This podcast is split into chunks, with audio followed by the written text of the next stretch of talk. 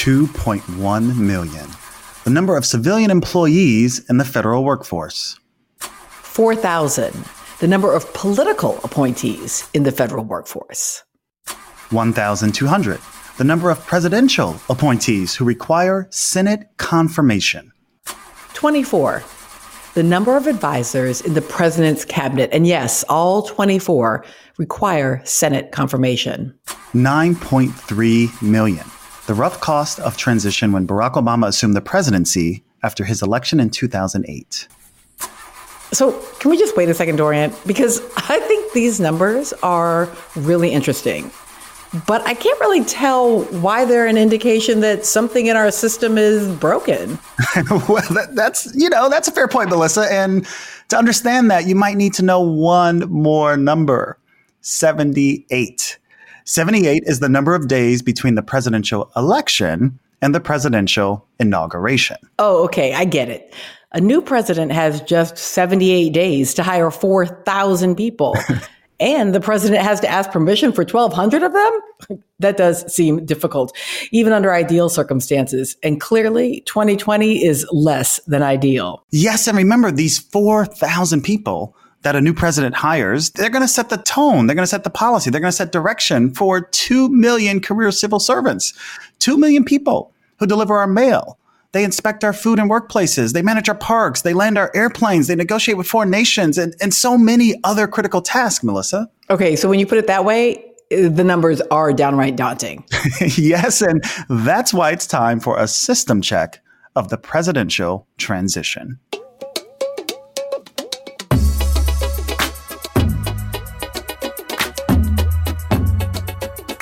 On this episode of System Check, we talk with Max Stier, President and CEO of the Partnership for Public Service.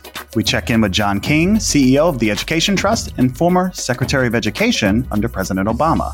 And we get a final word from Julian Castro, 2020 presidential candidate and former Secretary of Housing and Urban Development in the Obama administration.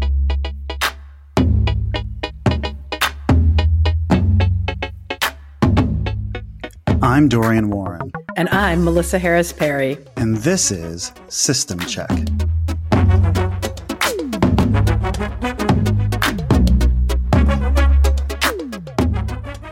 Dorian, before we get started, I'm thinking we might need to issue a warning for our listeners. Oh Lord! All right, do you, do you know something I don't, or, or are you hiding an inappropriate surprise guest? What, what what's the deal? No inappropriate surprise guest. There's nothing like that. All right. Well, you know, I thought you were going to explain why we need a preemptive pardon or a self pardon or like dozens of them. I don't know. Listen, Dorian, who the hell even knew that that was a thing? but no, we don't need a preemptive pardon because we're not about to descend into nefarious, illegal, or immoral action in the next 40 minutes. But we are going to maybe let our nerd flags fly. so listen, system checkers we're still a new podcast. You're still getting to know us. So you might not yet realize that your co-hosts, Dorian and I, are considerably, maybe even ridiculously enthusiastic about process conversations.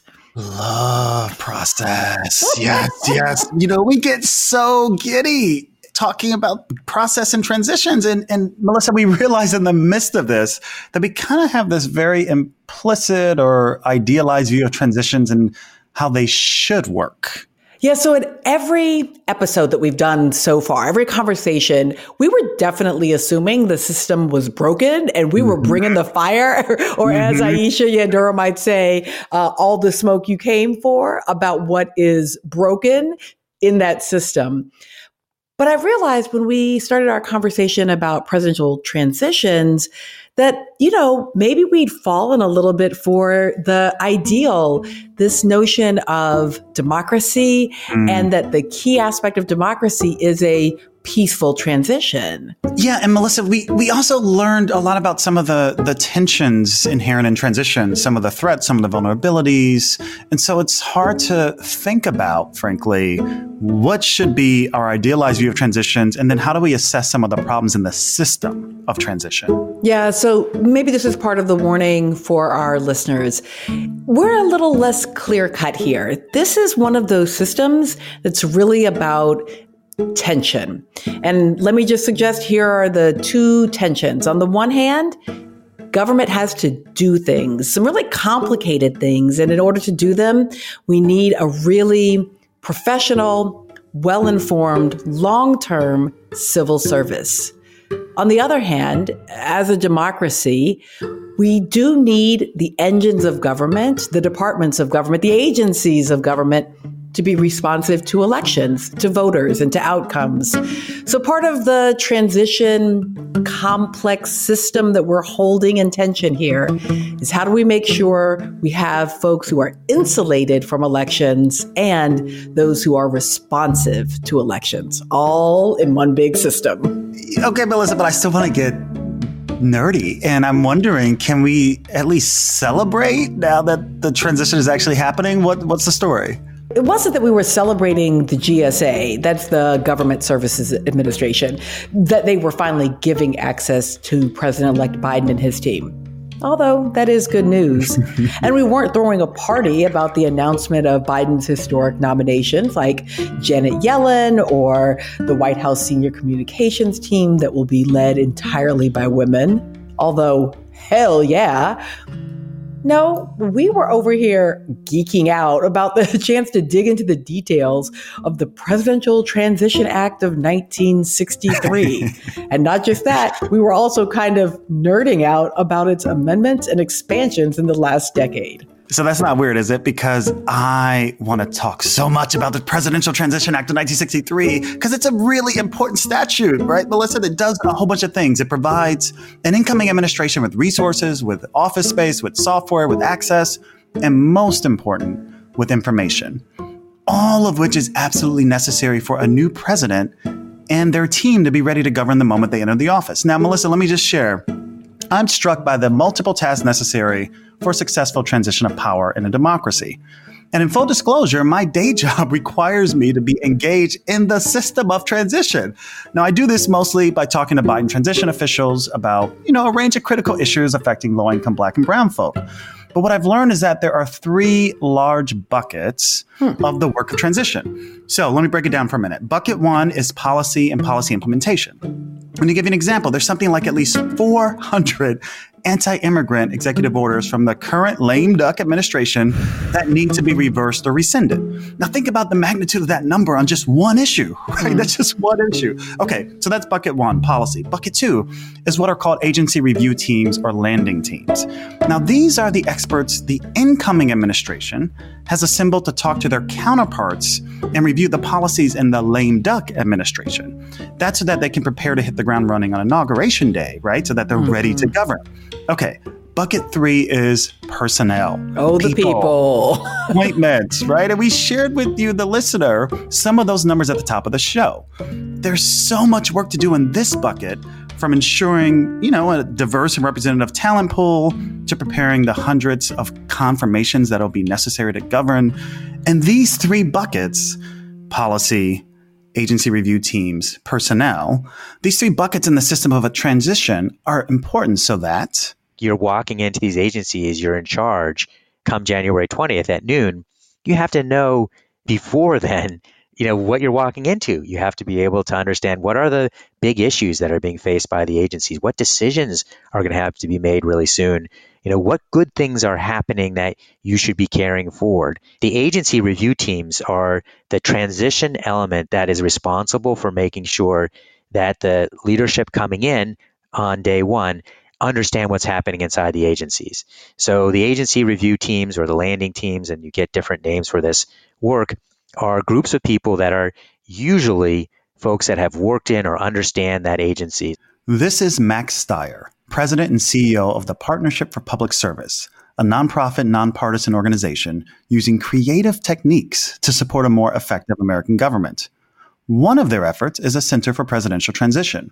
It's basically a wonderland for social studies nerds like Melissa and me. Stier joined System Check to help us understand why presidential transitions matter to the system of American democracy coming back to the basics here, like what is a transition about? And it's just, you know, short and simple. It's about ensuring that the new team coming in is going to be ready on second one to be in charge.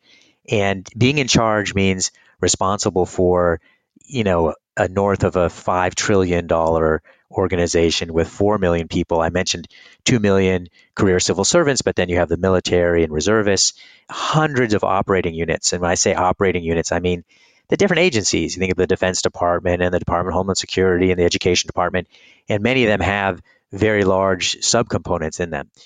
So this was when I realized I binged on the entire seven season West Wing series one too many times. And and no, Dorian, I'm not going to reveal just how many times I've watched it. But Aaron Sorkin will have you thinking that a presidential transition requires subbing in about a dozen new people who really just need to learn how to make policy while walking around the White House at breakneck speed. But Max Stier gave me an entirely new and far more accurate appreciation of just how difficult the task of transition really is. Of those 4,000 political appointees, 1,200 require Senate confirmation, which is a crazy obstacle course. Just to give a sense of how hard that is, the president that was most successful in getting their Senate confirmed people in fastest was President Obama of the 1,200 Senate confirmed positions filled in the first 100 days, he got 69. And so President Trump did 28. I mean, it's crazy. Let's pause. I don't want our listeners to think Max Stier was making a simplistic argument that government's just too big. Yes, there are 2 million civilian employees, but. Worth noting that that 2 million number is the same headcount as it was in the 1960s. So a lot of times people are like, oh my gosh, the government's grown hugely. Not if you're counting it by the people inside government. And 85% of that workforce lives and works outside of the DC metro area. So it's not DC, it's actually everywhere, every state, every county.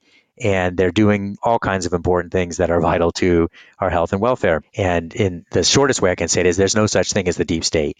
I mean, the reality is that the career civil servants are there because they want to serve the public and they understand that part of serving the public means listening to new political teams as they come in because those political teams represent the will of the people. That's the accountability side of the equation.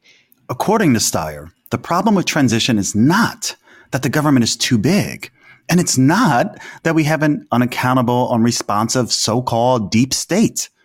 The problem with transition is that the pivotal juncture where 4,000 new leaders swept in by a political process encounter 2 million long term, well informed professionals who have committed so much of their lives to public service. What happens at that meeting point is decisive.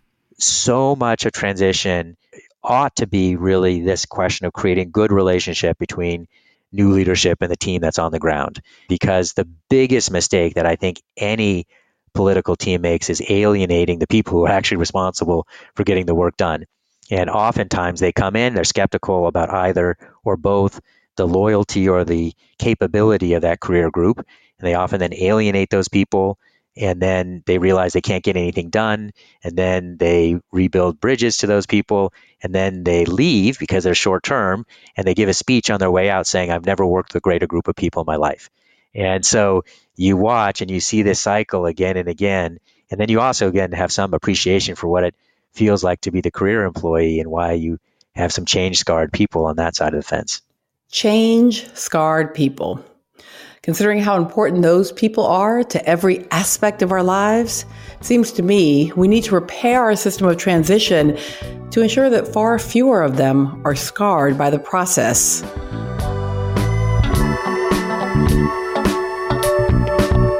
Stick with us because up next, we talk with two former cabinet secretaries from the Obama administration in order to learn more about what it's like to be one of those 4,000 political appointees tasked with leading a transition to the opposing political party. Stay tuned for our conversations with John King, former Secretary of Education, and Julian Castro, former Secretary of Housing and Urban Development.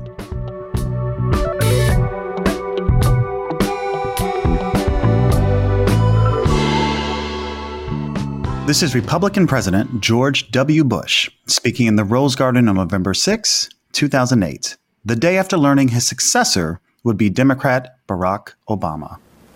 So, over the next 75 days, all of us must ensure that the next president and his team can hit the ground running. More than a year now, departments and agencies throughout the federal government have been preparing for a smooth transition. We provided intelligence briefings to the president elect, and the Department of Justice has approved security clearances for members of his transition team. In the coming weeks, we will ask administration officials to brief the Obama team on ongoing policy issues, ranging from the financial markets to the war in Iraq. I look forward to discussing those issues with the president elect early next week. And this is Democratic President Barack Obama speaking in the Rose Garden on November 9th, 2016, after learning his successor would be Republican Donald Trump. So I have instructed my team to follow the example that President Bush's team set eight years ago and work as hard as we can to make sure that this is a successful transition for the president elect. Because we are now all rooting for his success in uniting and leading the country. The peaceful transition of power is one of the hallmarks of our democracy. And over the next few months, we are going to show that to the world. And then this should be where we can play a little tape of President Trump. But we decided not to give any system check airtime to the words President Trump has uttered or tweeted since being defeated by President elect Joe Biden last month. Because as you already know, he has chosen not to put on his big boy pants and behave like every other American president. Nope. Nope. he refuses to acknowledge his defeat. He's utterly failed to articulate the democracy's stabilizing importance of a peaceful transition of power. And we just don't think there is any meaningful threat of an actual 2020 Trump coup. But the president's transition failure is still a meaningful threat to the system. And that system has consequences for you, for me, and the people that we all love and care about. You know, I think in a in a democracy, and you'll forgive me, I was a high school social studies teacher. This is John King, President and CEO of the Education Trust, who served as President Obama's second Secretary of Education. King's career began as a high school social studies teacher, serving in both Puerto Rico and Boston, Massachusetts. He joined us this week to discuss transition. You know, in a democracy, the transitions are a particularly fragile period. They're fragile internally because even in an election that, you know, wasn't extraordinarily close, but nonetheless, there were a lot of people who supported one candidate and not the other. And that is a fragile moment for a democracy because there are elements of bitterness that come from hard fought election. And so that's a that's an internal risk. But then you're also vulnerable externally, right? Because all these other countries, foreign actors like terrorist organizations, they all see this is a moment where there might be an opportunity to take action against the country when there is perhaps some moment of confusion or where information hasn't changed hands. And certainly in the report looking at what happened behind 9 11, one of the concerns flagged was that that transition between the Clinton administration and the George W. Bush administration was delayed because of Bush v. Gore and some uncertainty. And the 9 11 report suggested that that may have contributed in some way to additional vulnerabilities. Which is not to say that's the f- reason it happened, but it's just to say there were some additional vulnerabilities. And so you have this moment now where the Trump administration, by delaying all the work that needs to go into the transition, is creating increased vulnerability to foreign threats that didn't need to be there. Internal risks, external threats, vulnerabilities, King's concern about the fragility of democracy in moments of transition is echoed by Julian Castro. Now, many listeners probably know Castro from his presidential bid in the Democratic primaries this year. He also served as the Obama administration's second Secretary of Housing and Urban Development, joining the administration after serving as mayor of San Antonio. And he shared his insights about transition with System Check this week. this is one of the hallmarks of American government that we're able to move peacefully and usually effectively from one administration to the next administration, not only without upheaval and violence that you might see in other places, but also ideally and oftentimes with cooperation from the outgoing administration to the incoming administration that allows the incoming administration to be as effective for the people that they're there to serve as possible. And that perhaps has never been more important in modern times than right now, when we're in the middle of a pandemic, when our economy has been damaged by the pandemic, when so many people are on the brink of eviction, so many folks out there experiencing hunger or food insecurity. There are a lot of reasons more than ever that we should want this incoming administration to be as up to speed, ready to go, and effective on day one. The Obama administration's commitment to effective transition in 2016, it wasn't just discursive or rhetorical. Secretaries Castro and King shared the specific ways that they sought to prepare the incoming Trump administration. First, Secretary Castro helped us understand what are called agency review teams or landing teams. These teams share that high level information between the outgoing and incoming administrations to ensure smooth governance, even with changes in priorities or vision? Each of the departments would interact with what's called a landing team from the, their transition, from the Trump transition team, folks who should be steeped in housing and urban development, subject matter experts, and people who might end up serving in the next administration. And they, we would prepare notebooks that included where we were at on different types of policies and then look forward what needed to be done in the 30 days after inauguration, 60 days, 90 days, six months, a year, and so forth. And they would provide those books, but also offer to sit down and have meetings and talk through these issues, the challenges, the opportunities. Obviously, the ideology that we bring, we're bringing to it differed from theirs, but those meetings happened. And Secretary King remembers. I know it must have been a three, four hour meeting all of us sitting in our cabinet pairs going through exercises around the kinds of crises that might come up. Crises like a foreign threat, a natural disaster. And I will tell you, one of the conversations we had was about what would need to happen if there was a airborne pandemic that came to the United States from overseas and the importance of fact based, science based communication with the public. The reality that the world is too globally interconnected to completely prevent transmission. And so the need to quickly prepare, to have the personal protective equipment and so forth that is needed. And I remember talking with my successor, with, with, with Betsy DeVos, about how we had dealt uh, with things like Ebola and H1N1 and some of the issues that came up in school districts and states as a result. It's worth remembering the experience of transition in 2016 must have been a nausea inducing bitter pill for both of these men.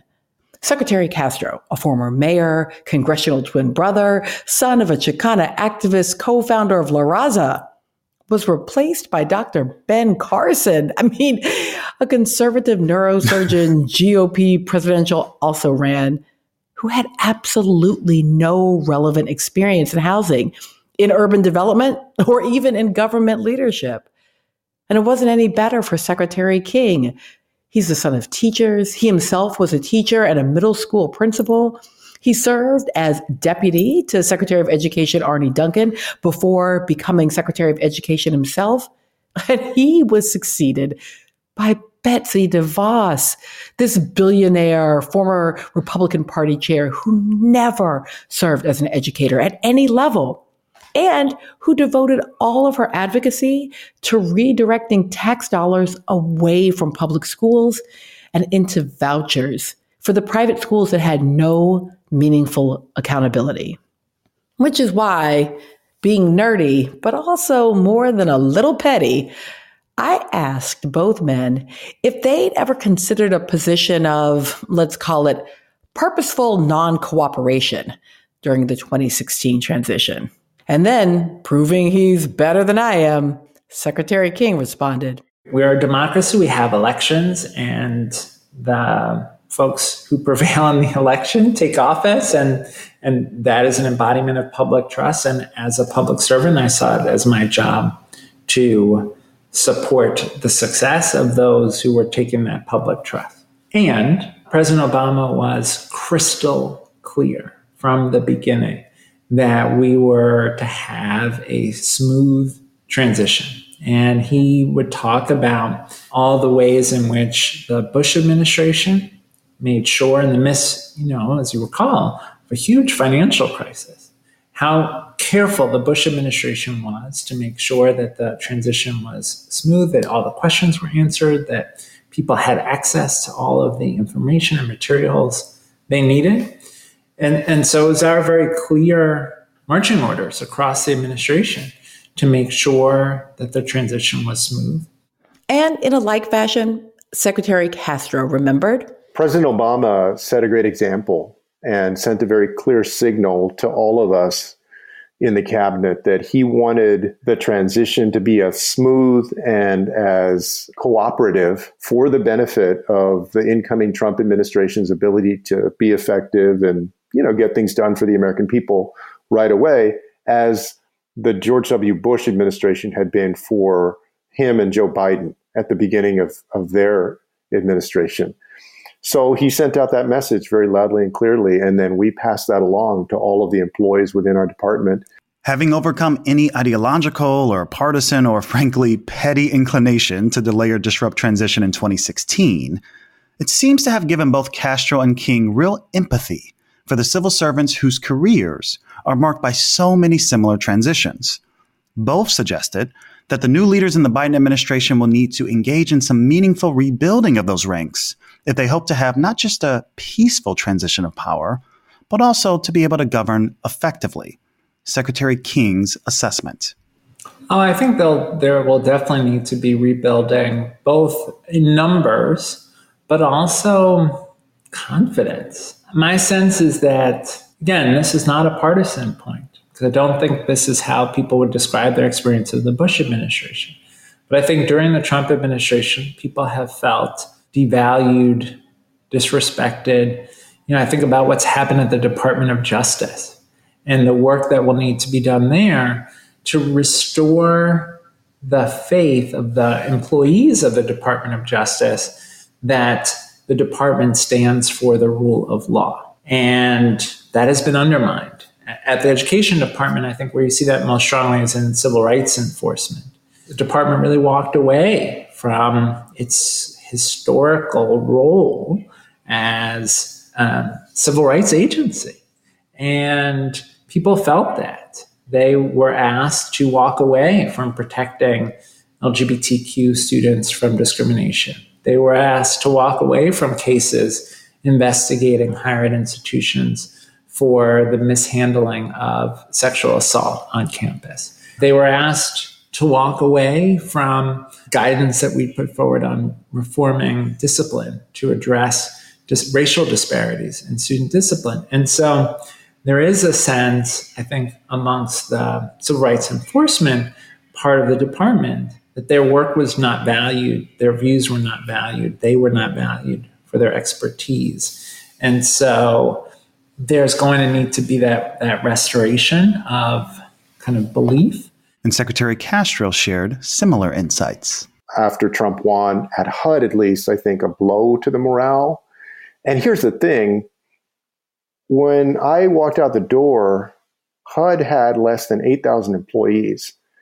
That was down from over 16,000 employees when Ronald Reagan had walked in the door in January of 1981. So we were less than half the size that we had been, you know, 35 years earlier. I have no doubt that if you look at the numbers now at HUD, that that's continued to go down and probably at a faster rate because a lot of the employees who have options, you know, they may be retirement age, they may be able to go get a job somewhere else. They're, they don't believe that the people in charge are actually committed to the mission of the organization. And you can write that story, I bet, at the EPA, where they put a coal law, former coal lobbyist in charge. You can write that story at the CFPB, where they tried to totally neuter it. And what all that means is that the Biden administration is going to have quite a lot of work to do to rebuild the morale, rebuild the ranks of these departments. And that's not even going into the State Department, which has been totally innervated, and a number of other places. And here we find ourselves having gone full circle returning to the key insight offered by our first guest, Max Stier of the Partnership for Public Service. So much of transition ought to be really this question of creating good relationship between new leadership and the team that's on the ground. Because the biggest mistake that I think any political team makes is alienating the people who are actually responsible for getting the work done. Stick around. The final word is up next.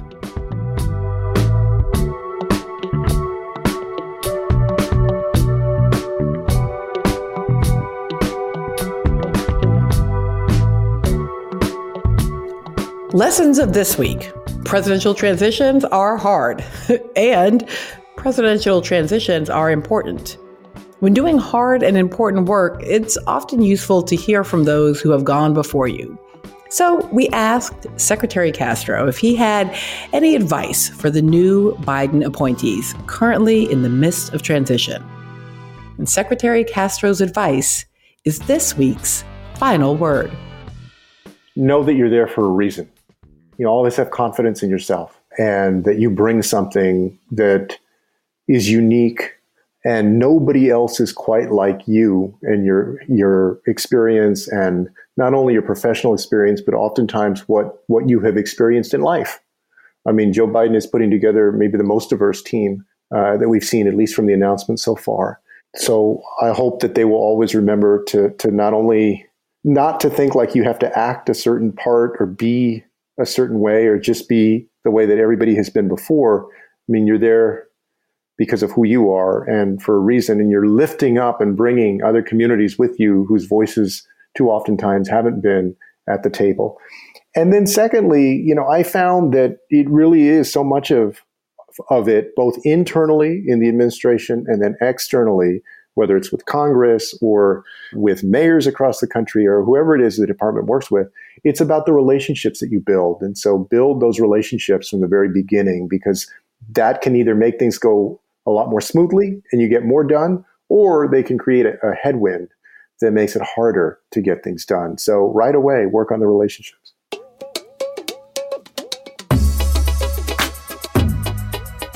And that does it for this episode. Now remember, every week we give you a system checklist.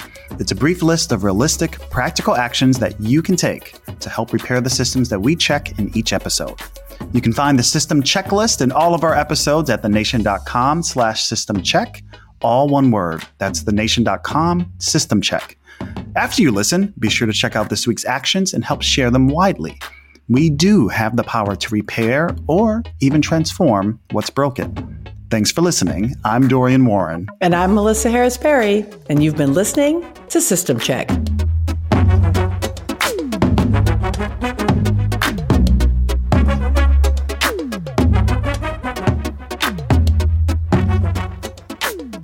System Check is a project of The Nation, hosted by me, Melissa Harris Perry, and Dorian Warren, and produced by Sophia Steinert Evoy.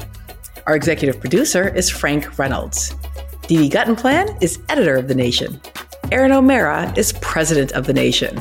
And our theme music is by Brooklyn based artist and producer Jackery. Support for System Check comes from Omidyar Network, a social change venture that is reimagining how capitalism should work. Learn more about their efforts to recenter our economy around individuals, community, and societal well being at omidyar.com. Now, the best way to show your love for this show is to subscribe online to the nation's print and digital magazine at thenation.com slash podcast subscribe. Join the fight for the once unthinkable progressive ideas that are now mainstream. 80% off for our podcast listeners at thenation.com slash podcast subscribe. And as always, if you like what you hear, please rate, review, and subscribe to our show on Apple Podcasts or wherever you get your podcasts.